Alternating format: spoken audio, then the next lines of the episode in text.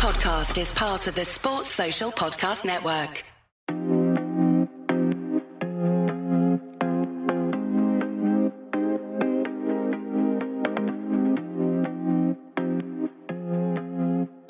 Hello and welcome back to another episode of the Barstoolers Premier League podcast. We're back again with another episode. If you're new to the podcast, I am Connell and I'm delighted to say I'm joined by my uber knowledgeable co-hosts Michael, James, and Ronan. So it's been again another while. We used to record the podcast pretty much on the same day every week. The amount of Premier League that is happening at the moment is dizzying. So it, it's difficult to kind of know when to do the podcast. So I'm not sure when we last did the podcast at this stage. It was probably was a week ago, ten days ago. It would have been a week ago, but there's been two rounds of fixtures since we've done it, so yeah, plenty uh, of ball.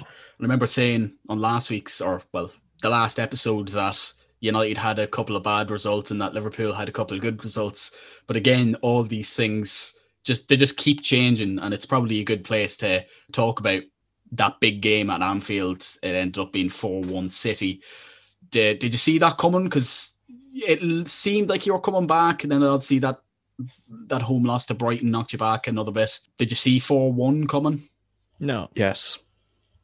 I didn't see 4 1 coming because I switched it off after City scored a second. so I switched off after yeah, got the yellow card because I just couldn't do it.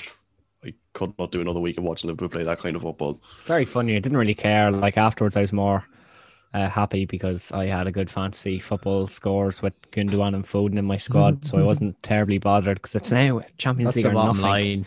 Yeah, Champions League or nothing now. So have letter in Europe. Doesn't matter. League's done. Nothing to worry about. Dust that off after next season. Champions League heading the books. Job done. But you're lying if you said you've seen that coming. Oh, I you're very know. much in the game. No, I know you didn't. Sorry, but anyone who does, because it was fair enough. You could see a loss, but the fashion in which we lost was incredible. Like we were very much in that game for granted a boring score draw or even one the loss because that Salah penalty is somewhat debatable. But um, oh, just it it's just miserable. We were never winning that game. It was going to be a standard enough City draw, and that's not enough to turn the pace to t- turn the tide in the title race. It's not going to knock the wind out of City sails. Um, we're going to continue to have funky results. So yeah, is what it is. We move. Yeah, just very uninspiring football once again. Um, I don't know why he didn't give one of the new centre halves a game. I probably would have played Kabak alongside Fabinho. I don't. I know the argument could be made that you need experienced players in there, but I wouldn't be starting. I know it was. I know the goals weren't really the fault of Fabinho or Henderson, but I would have given one of the centre halves a game. I just think I'd. I know I said this before. I just I Thiago's a good player, but he's he's been poor since he's come back into side. I think I I really don't think.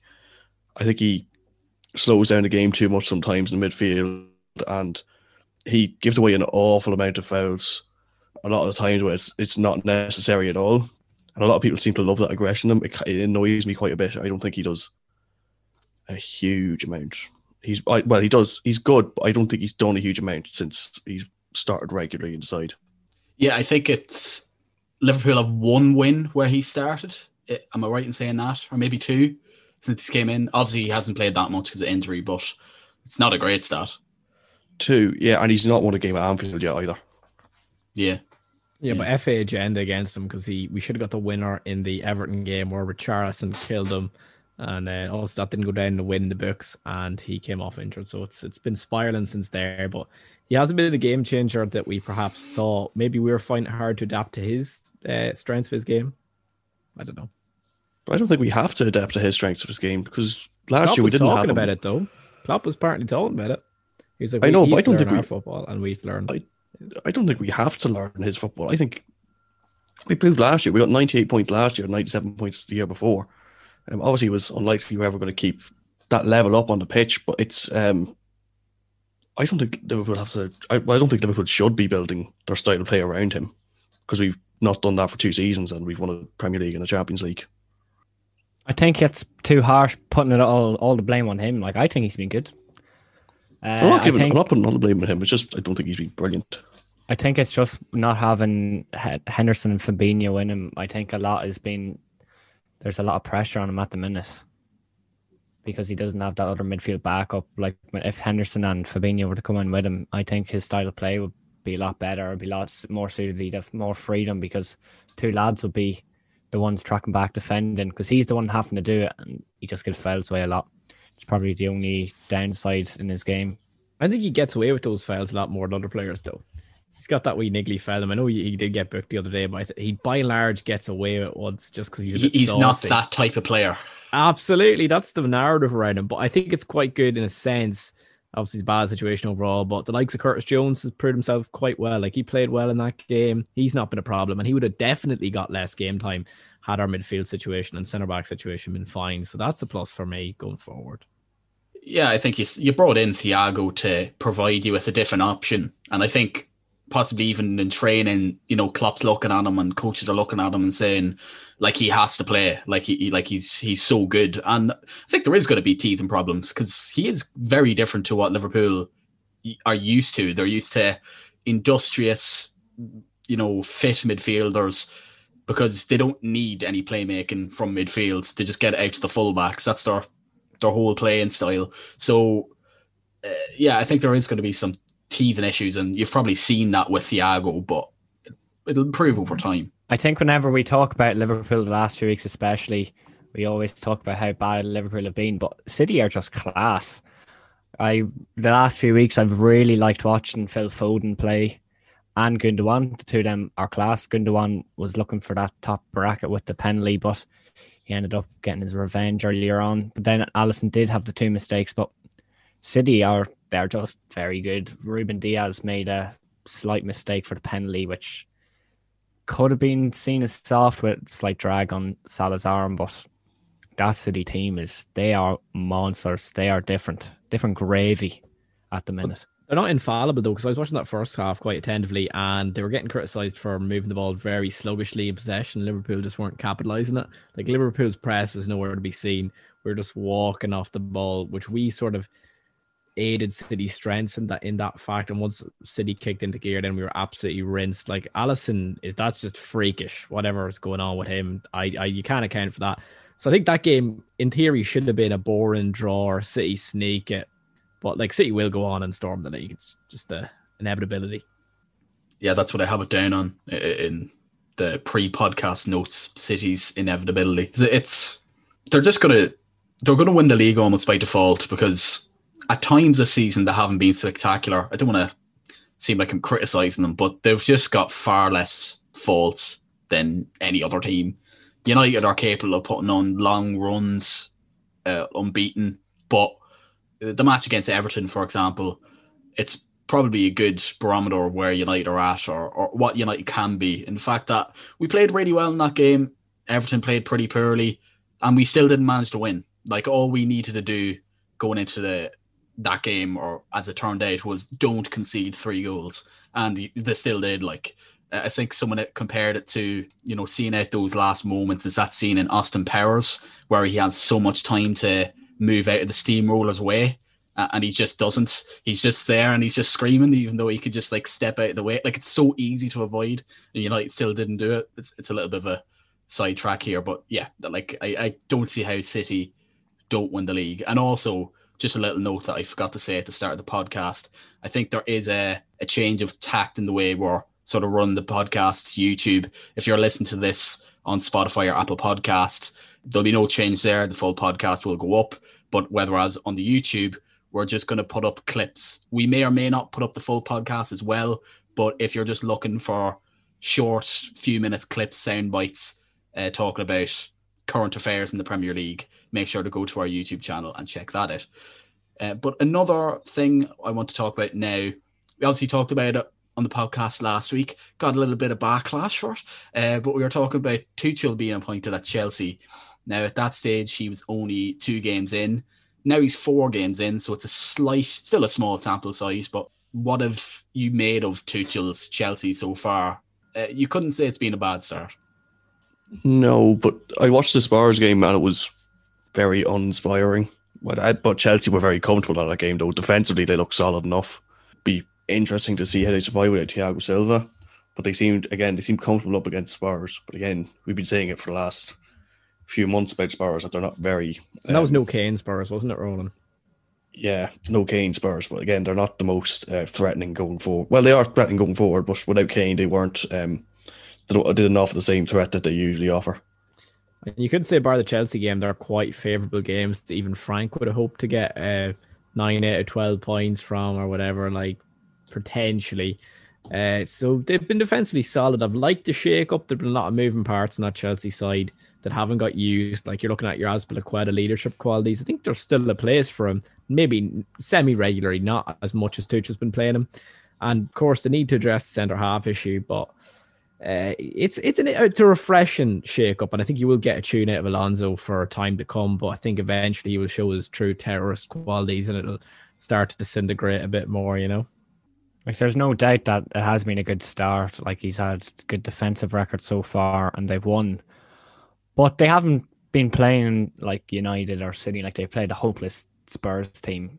They've played Burnley, they've played Wolves, and they've played Sheffield, like some of the worst teams in the league. So I, it would be premature to be like, Jesus, this Tuchel fella is a success. So he still has the likes of Man City to play.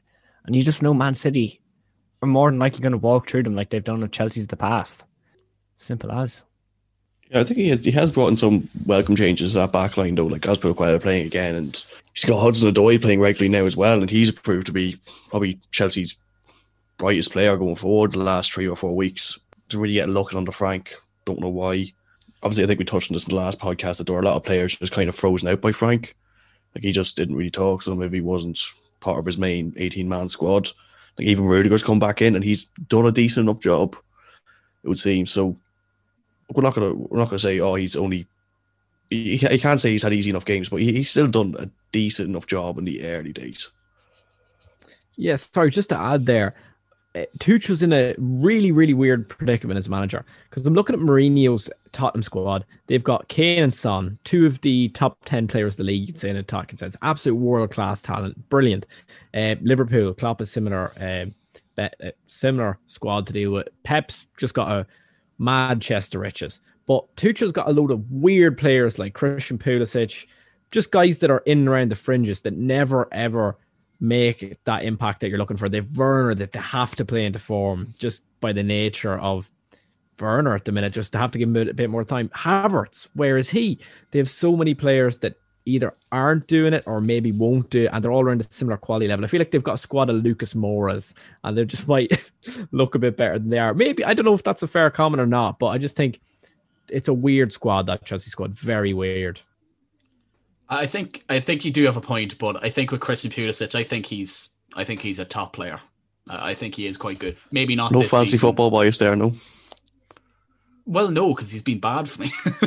but I, I, think he is a very good player. He's very That quick. stop His me. dribbling, his dribbling is top notch. Just you know, we got a little bit of pushback from some Chelsea fans, and I, I want to make my uh, my stance clear on it this week on, on Pulisic at least.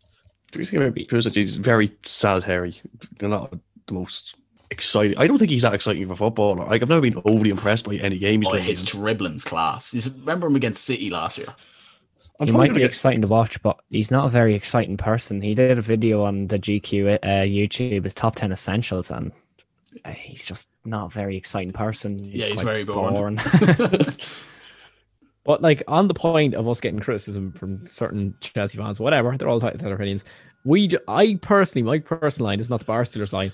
I think Chel- uh, Tuchel will not be given the necessary parts or the time he needs to succeed, like a Klopp or a Ferguson or any other manager you look throughout in history. The best managers, bar Pep because he's got the best squad and the most money, uh, he will be given the the tools to succeed. Simple as.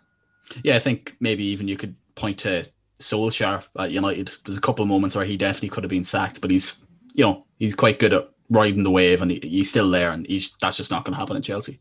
I'd have to agree with you there, James. The whole pump and dump of Chelsea managers of recent years, like it's serious. It, that's just the narrative of Chelsea Football Club the last decade. They get a manager, he's all right for a year or two, then they sack him when he has a bad run of form. And I feel like that's probably going to happen to Tuchel. That's my opinion, anyways. Um, feel free to disagree, but you know it is what it is. You get your thoughts down below. Absolutely. Uh, but another thing that I want to talk about is Sheffield United because they've had a little bit of an upturn of uh, in fortune. You know, we are kind of all writing them off, saying that they had absolutely no hope.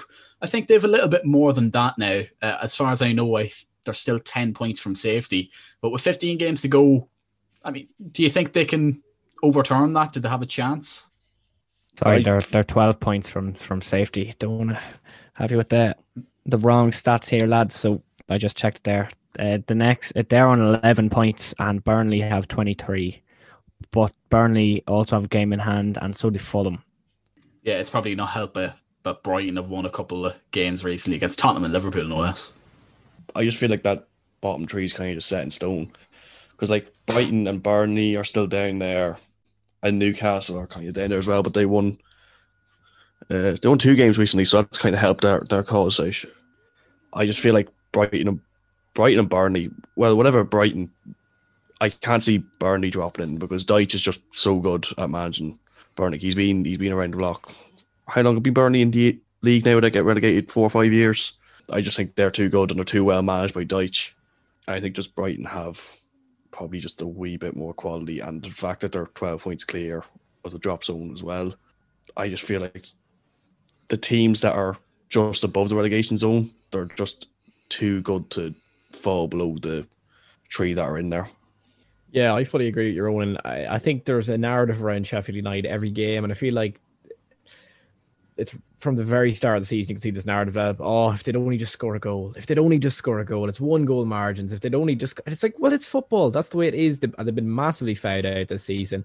Aaron Ramsdale, can he just stop smiling? Like it's, he just needs to play with a depressed mug in his face because I see him he could, I don't know, he, he could catch the easiest ball into him, rolled in with no speed. He'd spill it. He'd make an absolute meal off it. There'd be three, uh, three shots off the crossbar, off the post, come back out again, out for a corner, and he'd just be, he'd be loving it. He'd be giving it the big ones, thinking he's the man. Uh, terrible footballer. Uh, Rhian Brewster, unfortunately, is not happened from. I still think it could happen from at, at another club or maybe even later down the line this season. But they just don't have the goals. They rely on players like Bogle to step up, and they've got a lot of character and charisma. And they play for a while there, there's no doubt, but just I don't think it's enough. I don't think it's enough.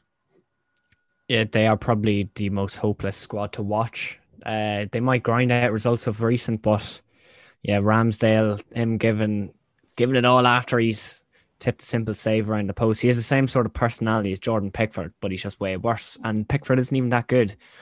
Uh, I said last week with Mendy, but yeah, Ramsdale, he couldn't save a Microsoft Word document. And going forward, like they tried strengthening the summer with Brewster and Ollie Burke, but two of them have just been bad. Just Didsy comes up with the odd goal, and yeah, like it's all one two goal margins, and it's like the what ifs. It's like what if Liverpool won every game? What if City won every game? Like these are all these uh, comparisons. Like oh, it's just ridiculous. Yeah, I I know. I think they're probably a little bit better. Like obviously they've won three games in the in recent weeks, but up until that point, they, they had zero wins, and everyone was potentially talking about the worst Premier League team of all time. I felt like they were getting very hard done by because I know it's you know, you know, if me anti had balls sort of thing. You know, if they could just you know turn around these one goal deficits, you know. Uh, that they, they could be a lot, a lot better. But I think there is some truth in it. They weren't getting battered every week. They were, they were consistently losing by one goal. And I'm not trying to say that they'll stay up because I, I just don't think they will. I don't see who could potentially drop into that bottom three. I, I, I might have said Brighton a couple of weeks ago. Um, but even they, they, they do get quite unlucky under Potter. They play some good football and they're pretty much always underperforming how, how they should be, I think. And now they've got a couple of good wins. So I, I certainly don't see them dropping in. Newcastle seem to just pick up points out of nowhere. I don't see them dropping in. You know, Burnley, I certainly don't see dropping in. So, yeah, you know, I, am talking Sheffield United up a lot here for a man who thinks they're still going to get relegated. But uh, something to keep an eye on, maybe. I know we're not going into that match, but uh, just briefly, Newcastle winning with nine men for 20 minutes against Southampton. That is just peak Barclays very, very good results. I like that. Newcastle and the teams in the bottom three aren't being helped by the fact that Newcastle and Brighton have both won two games in a row, I think, or they've won two or three games recently. Um, So it's just like every time the ones that are in the bottom three seem to pick up points, the ones that are outside it seem to do it as well. Um, they just kind of always seem to be stuck at that kind of points gap. Speaking of a team who's stuck in mediocrity at the moment and have been for maybe quite a while, Arsenal. They look to be getting a bit of run of form going. I, I was watching Hugh Wizzy, who I'm quite a big fan of, and he was talking about the run being ended, the run being six games unbeaten, six. Uh, but since then, they have lost two games. They lost away to Wolves in a bizarre game in which they also finished the game at nine men, and then they lost to Aston Villa, which is possibly a little bit more forgivable. But I mean, if you're expecting Aston Villa to beat Arsenal, that's probably indictment of where they at, where they are, where they are at at the moment. Where do you see Arsenal finishing? Uh, Do you like? They're pretty. They're mid-table, aren't they? They're not definitely not getting Champions League. I think that's the the one certainty, and they're not getting relegated. But I can't say whether they will get Europa League or not. Like it's a fine line because the Premier League's so close this year. It's really hard to call who's finishing where. Maybe apart from who's winning, and then the three teams getting relegated. But apart from that, West Ham have played really well. Southampton have been really good in spells. Leicester are class. Chelsea are in better form. It's really, really hard to call this year. It's very unpredictable. I like the unpredictability of the league right now, but ultimately the all the viewers are drawn to the title race and the relegation fight. So if there's huge gaps in both of those in both those cases, it's not great, is it? Um Ar- Arsenal though, I looking at that Wolves game. They, it was a bit unlucky. You could see Arteta was trying to get his ideas across. You could actually see that Saka hits the post, I believe. Um, they're playing some some good enough stuff, but Leno just has a moment of madness. Luiz is highly unlucky in the same weekend where Bednarek gets sent off and that red card is rescinded. I don't think the same is true for Luiz's, but both quite harsh. Obviously, Delano moment of madness. So I think they do wi- they do beat Wolves because Wolves are having a shocker. I mean, I do think all things considered, with eleven men, they beat Wolves. Very important caveat, obviously. And then Villa are very good. So I think the Arsenal fans were getting a bit too gassed with themselves. Just need to come back down to reality a bit. They're not quite the top six team when you think teams like Leicester are bagging goals. Son and Kane now for Spurs. They might just miss out on the top six. I do think they're mid table, but it's nothing to be ashamed of. I think hold on to Arteta. It's it's uh, give him a bit more time, another window. Uh, just like briefly on what you're saying there about people being attracted to the obviously the relegation fights and the title fights, it's it's quite depressing that one of the most open title races in years is going to end up with City walking it. And again, same Serie A. I know Juventus aren't top now, but I think they're only three or four points behind now, and they were way behind at one stage. Like if, if two of the most open title races in years end up with Juve and Man City winning titles, it's just going to be utterly depressing. But yeah, Arsenal didn't do that much wrong. I don't think against Villa. They just were quite uninspiring. A bit like watching Liverpool recently. Just when they did have the ball, they didn't do much with it. Odegaard came on and he missed. You know, he missed one very good chance. People are saying Lacazette probably could have had a penalty because he was pulled down by the goalkeeper. Again, it just wasn't very inspiring. Like I said, mid-table mediocrity. Maybe uh, they've been put off their game recently because they've seen those videos of William Saliba before the rest of Twitter did. That could have thrown them off their game a good bit. We will not speak of this video. Yeah, actually, you're only you're saying there about potentially getting a penalty for being dragged down by Martinez. Martinez replied to him on Twitter, being like, "You started pushing me first, mate," and he's he's he's bang on. I, I quite enjoyed that. But uh, moving on to the next segment, the transfer window, the January transfer window closed in around this time last week, as of recording, and uh, we didn't get around to talking about it on last week's episode. But there was a few select significant transfers. Um, usually we we try our best not to focus on the big teams on this podcast uh, too much, but unfortunately, three of the major deals do involve Liverpool, and we'll probably talk about them first. So the obvious ones to start off with are the centre back signings of Ben Davies and Ozan Kabak. Ozan Kabak comes on loan with a potential 15 million deal in the summer, and Ben Davies comes in from Preston. Uh, the 25 year old costing £2 million. So, a relatively risk free signing. Do you think this is a no brainer that you need these centre backs, or are you surprised that it, it took this long because they were last minute deals? Neither of them are world class, but we just do need centre halves. Ben Davies probably going to end up being backup, and we're probably just going to. Well, you'd imagine if one of them's going to play, it's going to be Kabak's going to play alongside Fabinho. I can't see um, Fabinho going back into the midfield at all this year because Nat Phillips was decent the few times he's played recently, um, but I don't think. I think Klopp would prefer to play Fabinho in there, and I know Kabak's got a lot more experience, I suppose. I see him only 21.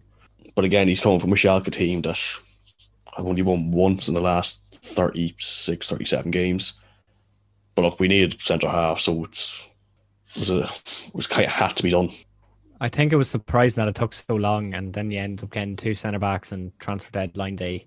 That was the main thing that everyone knew Liverpool needed was even one decent centre back. They could have gotten the business done early in the window, had a bit more time to settle in with the squad. But no, they waited till the last minute. I know Kabak has the potential to be good, but as Ronan said, Schalke had a shocking run to the season. And then you're signing a fella from the championship as well from Preston. His weaknesses are tackling, apparently. So, like, you think the a few years ago we signed Van Dijk in January. That was class. He's the best defender in the world. And now we've signed championship centre back and centre back from the worst team in the Bundesliga. So I don't know how to think. Obviously, haven't watched too much or any Bundesliga, so I can't be a big advocate of him. So yeah, that's all I have to say. I think this uh, stinks of you know the Michael Edwards uh, fanatics going on about how much of a great deal is. I've heard people cite that Ben Davies is an Englishman, and now with the Brexit work permit situation, this is a masterstroke. It's no, it's really not. He plays for Preston. He's one and a half million pounds. What is he going to be? Fifty million next summer with inflation. Uh, so that's the classic Wenger line, isn't it? I'm sorry, he did not cost fifty million. Uh, but sidetrack there. Uh, Kabak. I looked at his interesting enough spreadsheet, him compared to Upamecano, and he's actually got better aerial duels won Upamecano in the Bundesliga. So he's got good aerial presence. That's something that Liverpool have definitely been lacking. I mean, every other stat is far weaker. Uh, but look, that you could uh, play devil's advocate for him. Say that's the Schalke side that's built around him that he's forced to do these different things that he's not comfortable with. I think we could be surprised by Ben Davies. Um, I hope to see good things from Kabak, but this strikes me as not the A, not the B, but the C and D team signings. You know, they were just on the spreadsheet. Schalke in financial difficulty. We'll grab Kabak. Likewise at Preston. So uh, yeah, I think I hope Liverpool can sign an Upamecano or someone big in the summer and maybe offload someone else. But yeah, that's that's what I my assessment of the situation is. I, know it, I think it was today Romano tweeted that Liverpool are still in for Upamecano, but there's a load of teams in there. I think PSG are in now as well, and United are looking at them too in terms of Ben Davies, I, I I know I posted the screenshot on the Twitter where it was it was the WhoScored. It was like this player has no significant strengths, weaknesses tackling. Not what you want to see. Again, not going to judge a player off WhoScored, but not the most encouraging sign when you've never seen the player play before. Um, yeah. yeah, like that. It's it's just we just need to sign centre halves, and we only signed them because Matt had got ruled out for the rest of the season, and the board were forced to let Klopp sign someone yeah, just a note on Upamecano there. He said United being interested. Uh, no, yeah, United don't like him. United don't don't rate Upamecano at all. Whether they're right or wrong, that's what they seem to believe. Uh, they do like his defensive partner, Ibrahim Konate. That could be one, but just that's a little side note. So just to wrap up there about Kabak and Ben Davies, what would you give those signings out of ten? I'd probably give them a six, just because there is a degree in quality in just getting in a couple of centre backs. Yeah, I'd have to agree six. Absolute mediocrity, but be grand. Seven. a Bit more comfortable with them, yeah. Be six as well. Okay, so going on to the next deal, also concerning Liverpool, except it's a departure. Taki Minamino going to Southampton on loan. It's a little bit of a head scratcher, really, isn't it? Because he seemed like a decent player and probably a better option than someone like Divock Origi, maybe even Xherdan Shaqiri. And he's going to a Southampton team which are already quite good and probably suit him. So, what, what's your thoughts on him departing? Uh, he's gone, and not Origi. Origi is an absolute terrorist on the football pitch. I know back in the day, he was the hero for the club. He was a corner taking quickly. Origi. He scored in the Champions League final, and he scored against Everton and we adored him. But he is absolutely dreadful. Minamino, he's got a bit of class. He's a good squad player. He'll give it his all. But Origi, he's just fat and terrible. He's no footballing ability. He can't. He's not even good in the air. Like, do you think when he comes on, you're just gonna start whipping balls in the box? But I hate him. Sorry, this has gone on a bit of a tangent about Minamino, but yeah, Minamino, he went and got the goal against Newcastle at the weekend. Great finish. Hopefully, he has a good loan spell there and comes back, get his name in the squad. But yeah, it's not good seeing him go. Divock Origi, club legend, and what he.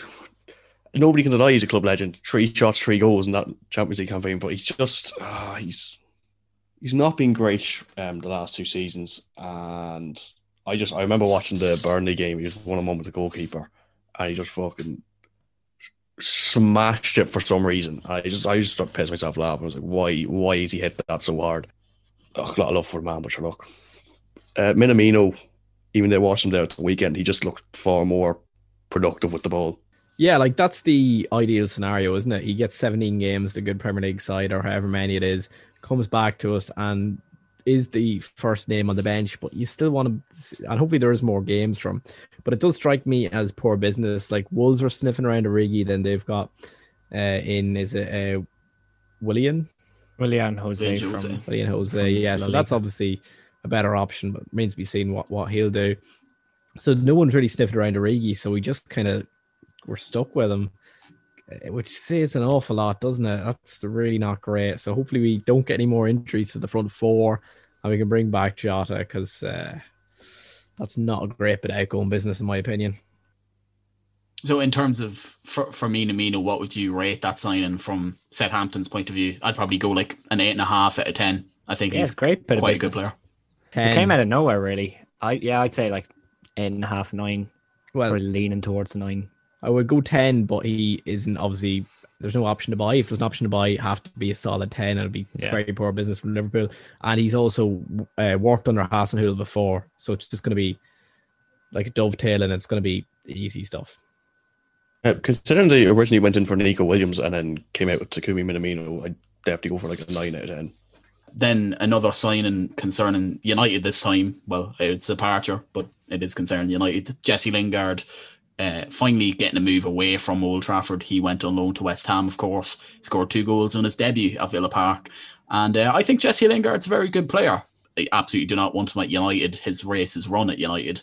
And he's he was kind of just stinking out the place, to be honest. There was just uh, and an aura around him that meant that he, he couldn't possibly make a comeback at United. But I was always adamant he could go to another club like a West Ham and do well because he's quite an intelligent player. His movement's fantastic. His pressing is fantastic. He's quite quick. He's very fit. He's not brilliant with the ball though, which is why it was just never really going to work out at United. Um, I'm well impressed with the sign for West Ham. Yeah, I think it's a good signing. He's a good lad and he's a bit of a crack. So, and all the West Ham lads were delighted for him when he scored twice, even though he probably shouldn't have scored twice in his debut. Bad keeping from Martinez, but that's besides the point. I think when Ali first came in, he was all right, but then it's got signs of Bruno. Like he's never going to get in ahead of Fernandes into that squad. Like he, he, th- he might think himself, "Oh, geez, if I have a great loan spell, get back in the squad, but he's a bit stale for United. United are moving on probably next season or two, serious title contenders, and he won't be part of that. But it's a good signing for West Ham who are pushing for Europe, and I think he'll be able to help them with that. I know we often talk on this show and in private about the sort of mistake around English players and how their values inflated like past their real worth, or just what clubs are willing to pay for them. With Lingard, I think it might be a bit of the opposite. Like, look at how many players West Ham have sort of misinvested in uh, and have sold on for lower fees, even recently. And look at all those people that are in and around the squad, and people like Benrahma, and you're people like, "Whoa, Moyes, what are you? Why are you not playing Benrahma? What? What? What?" All the West Ham fans did it. Well, they're not saying that now. Obviously, Soucek's ball and the midfield sorting itself out. But these foreign players almost have a divine right to start ahead of their English counterparts because they're brought in from a nice league that you don't watch, uh, etc., etc. And West Ham have these four now. Four now has Sorry, been good, Ben to Rama was from the Championship. He played in England. True, but he's you know he's Algerian. Um, so yeah, there's just a bit of mystique around these foreign players that you want them to start in your team, and they've got um people like Fornals, like um look at Lanzini. He's stealing a living off his odd wonder goal he gets. He doesn't do anything else in the season. He puts one so top bins, and he's a good technical footballer, but he's not. He's not a West Ham man. Jay Lings has that potential. Uh, just on what Nigel Farage just said there, um, I think it's a good signing for West Ham. I like Conley. It's um, he's just kind of they needed someone a little bit more creative in midfield or something. I don't know. It just made sense. He wasn't playing at United, and West Ham needed that kind of attacking midfield player who's going to. Actually, I don't really know. I don't really know how Jesse Nago played. I haven't watched him play in like two years. Very good start though. Yeah, no, I, I think it's a very good sign, and I probably wouldn't give it a nine because West Ham do have some good players, so I don't think he's always going to start, to be honest. But I think probably an eight out of ten. I think when he he plays, he will give them, uh, as I outlined in my sort of opening uh, point on him. I think he's a player with very clear qualities, and very clear deficiencies in this game, but he he will be a good good signer. Eight out of ten. Yeah, I'd have to agree with you with a eight out of ten there. I'm gonna go for Jet and Mock Jet, 10 out of 10. Let's go. Have that, Ronan, huh? Brexit means go- Brexit. I'm going to go for an 11 out of 10 just to one up you. That's not allowed. Uh, okay, so then run through only get some one other- vote. Sorry, you only get one vote out of the EU. You can't have it again. if we're running through some other significant signings that maybe we won't really talk about too in depth, Willian Jose to Wolves on loan. They've got a good senior striker there. Ainsley Maitland Niles went to West Brom, which is possibly a mistake on Arsenal's part. It's only a loan He's a move. he is a baller. I love that man. He- He's got to be better than Cedric, right? But Oh yeah, Cedric is trash. It was I was very confused when this was being put around Twitter that day because I had no idea what AMN meant. I was I very confused. Uh, another deal that happened, which I would certainly keep an eye on. I'm not going to talk about him too much because I, I simply don't know an awful lot about him. But Ecuadorian midfielder Moises Caicedo went to Brighton, and for all intents and purposes, it looked like he was off to United at the start of the window. It looked like it was going to be a done deal, but United plugged the pulled the plug in the deal and didn't want to get it done for whatever reason. But he is highly rated, so he's one to keep an eye on at Brighton. And then just the last one I want to talk in a little bit more in depth is Martin Odegaard to Arsenal on loan. Again, a lot of loan signings. It's a bit of a theme on in, in this segment. But um, what do you make of him? Because uh, I think it's a deal that Arsenal had to do because they just need someone creative. But I don't know if he's the right player to really throw in when Arsenal are so unstable. And um, I'd probably give it a seven out of ten because he's a good player and a creative player is something that Arsenal desperately needed. But I'm not really convinced he's going to be a success per se. I think it's a very Arsenal signing. They're looking for a direct replacement for Ozil. And obviously Ozil went to Fenerbahce, as Hugh as you would say, but for those who don't know, it's Fenerbahce. He's gone there. Yeah, Odegaard, like yeah, he's all right. I think Arsenal fans will probably expect a lot out of him. Like he's skillful, he's a grand midfielder, but the pace they play in the league is completely different to the Premier League. So I don't know how he'll adapt in a short loan spell. So I'm gonna give this a six and a half out of ten.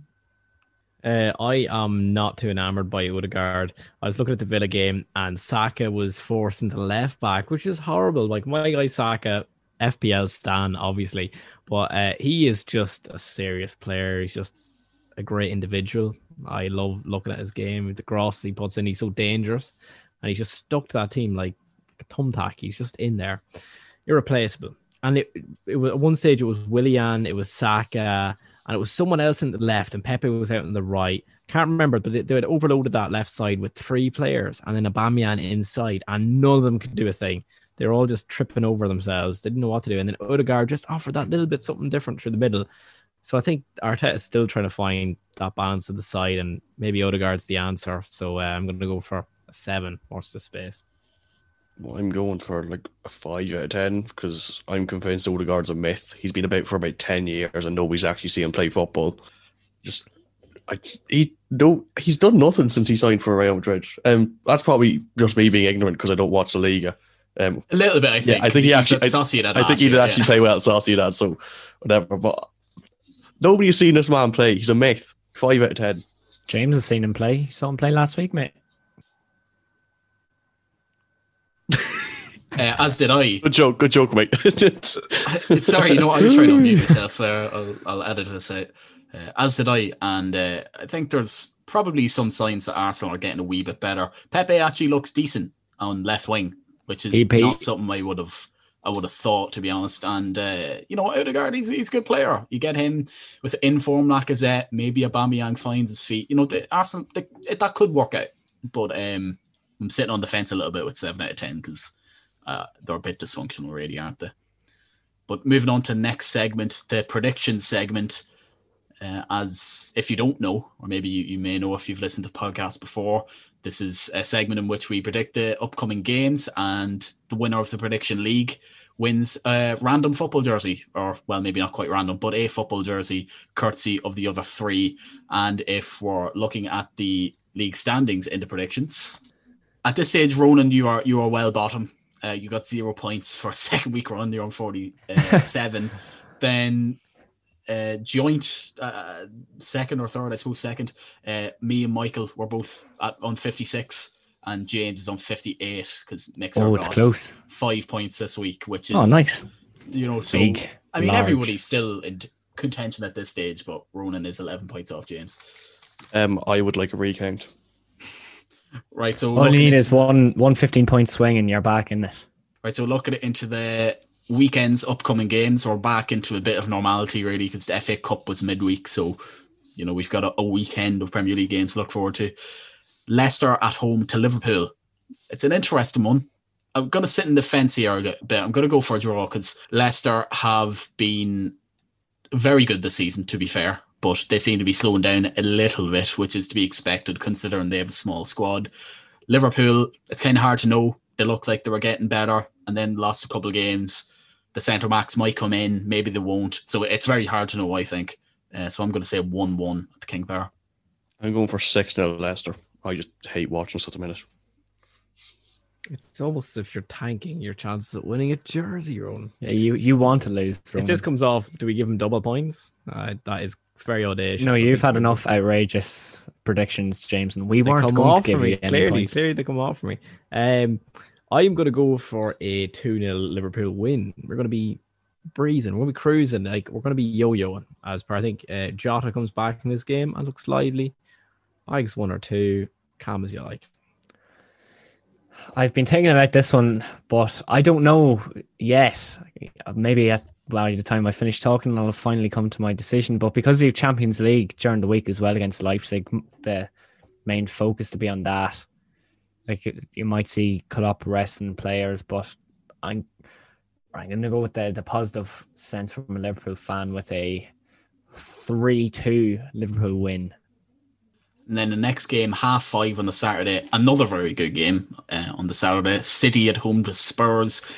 And I'm pretty confident that this will end 3 1 to City. I was going to go 3 0, but with Kane and Son, there's always a goal in Spurs, but no more really. They're looking pretty poor at the moment. City are destroying everything in their way.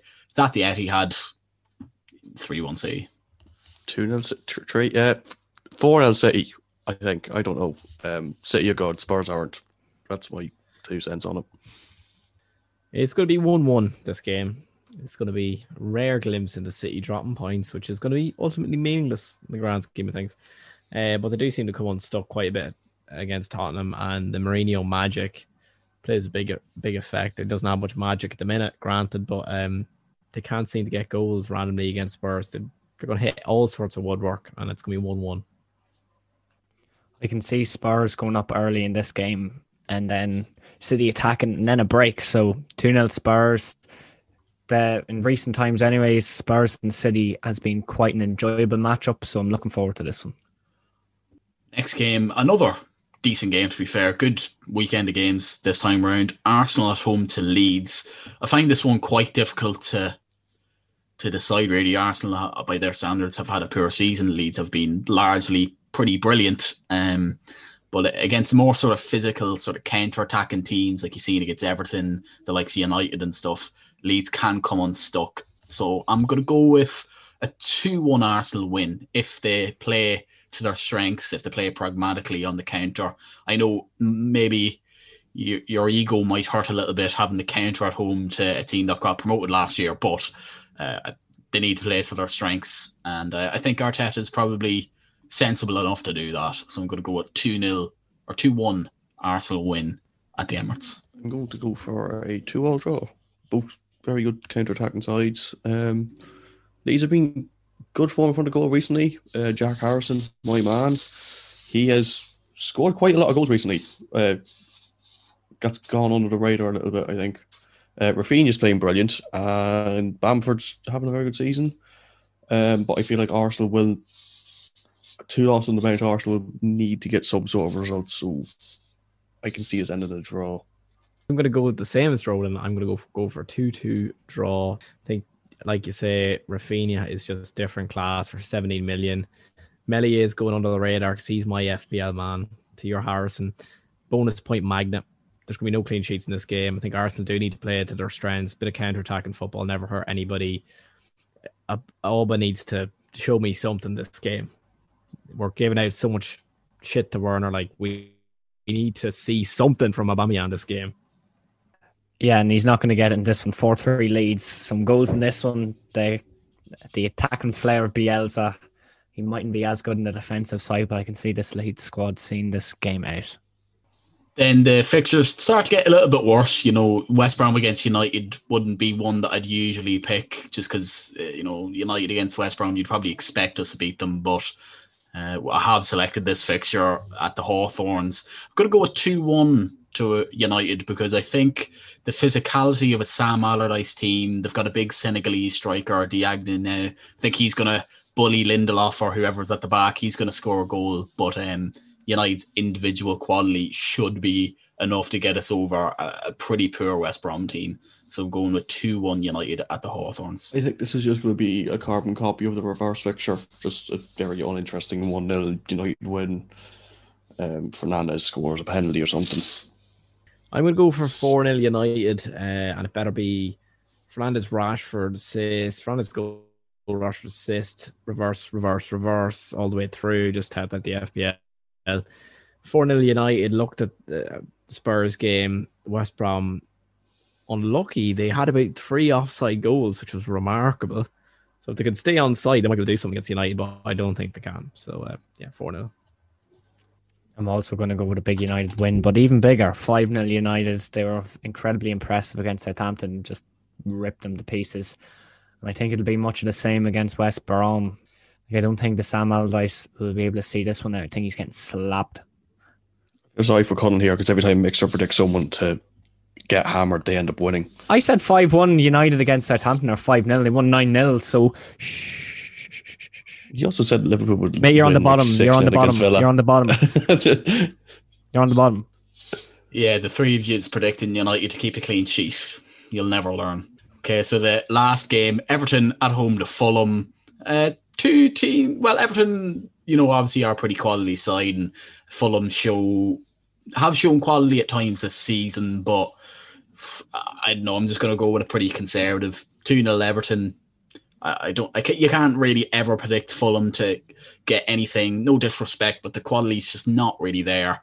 Uh, even though they, I think they probably got promoted too early because I think Scott Parker was doing some good things there. But um, yeah, two 0 Everton in that one for me as Scott Parker's biggest fan and advocate on this podcast, I'm very disappointed by what Cullen has just said. It's probably the worst thing someone said about Scott Parker on this podcast. So, in spite of that, I'm going to say 3 1 Fulham. Not going to elaborate there. Nope. Fair. That is your entitlement. I am going to go for a 1 0 Everton win. I was fairly impressed with the comeback that they mustered against United I think they'll get a win here. It'll be pretty routine, fairly pragmatic. Uh, I think Scott Parker's sides have been good against the likes of Chelsea, Liverpool. You know, they've been quite unlucky picking up some points we wouldn't expect them, as is the case for many sides this season. Uh, so, yeah, we'll just go for a 1 0 Everton win. I think after getting his sniff of goals against United, um, making Connell very angry indeed over the weekend, Calvert Lewin, he's going to come back and he's going to get some goals. It's going to be 4 1 to Everton in this one. Scott Parker, unlucky buddy, but Everton are winning here. Yeah, four one. I could actually, I could very much see that scoreline happening. To be honest with you, but I'm just going to stick with the two 0 just to not confuse things. But that just about wraps up the podcast for this week. So if you're watching on streaming platforms, we'd hugely appreciate if you subscribe or rate us, whatever you can do on the platform you're watching on. If you're watching on YouTube, uh, liking and subscribing is always massively appreciated. And uh, commenting any thoughts, any questions, you can get in contact with us on our Twitter or Instagram if you have questions for the podcast, suggestions, any feedback at all is always very welcome. And once again, thank you for listening to the podcast. We'll be back next week.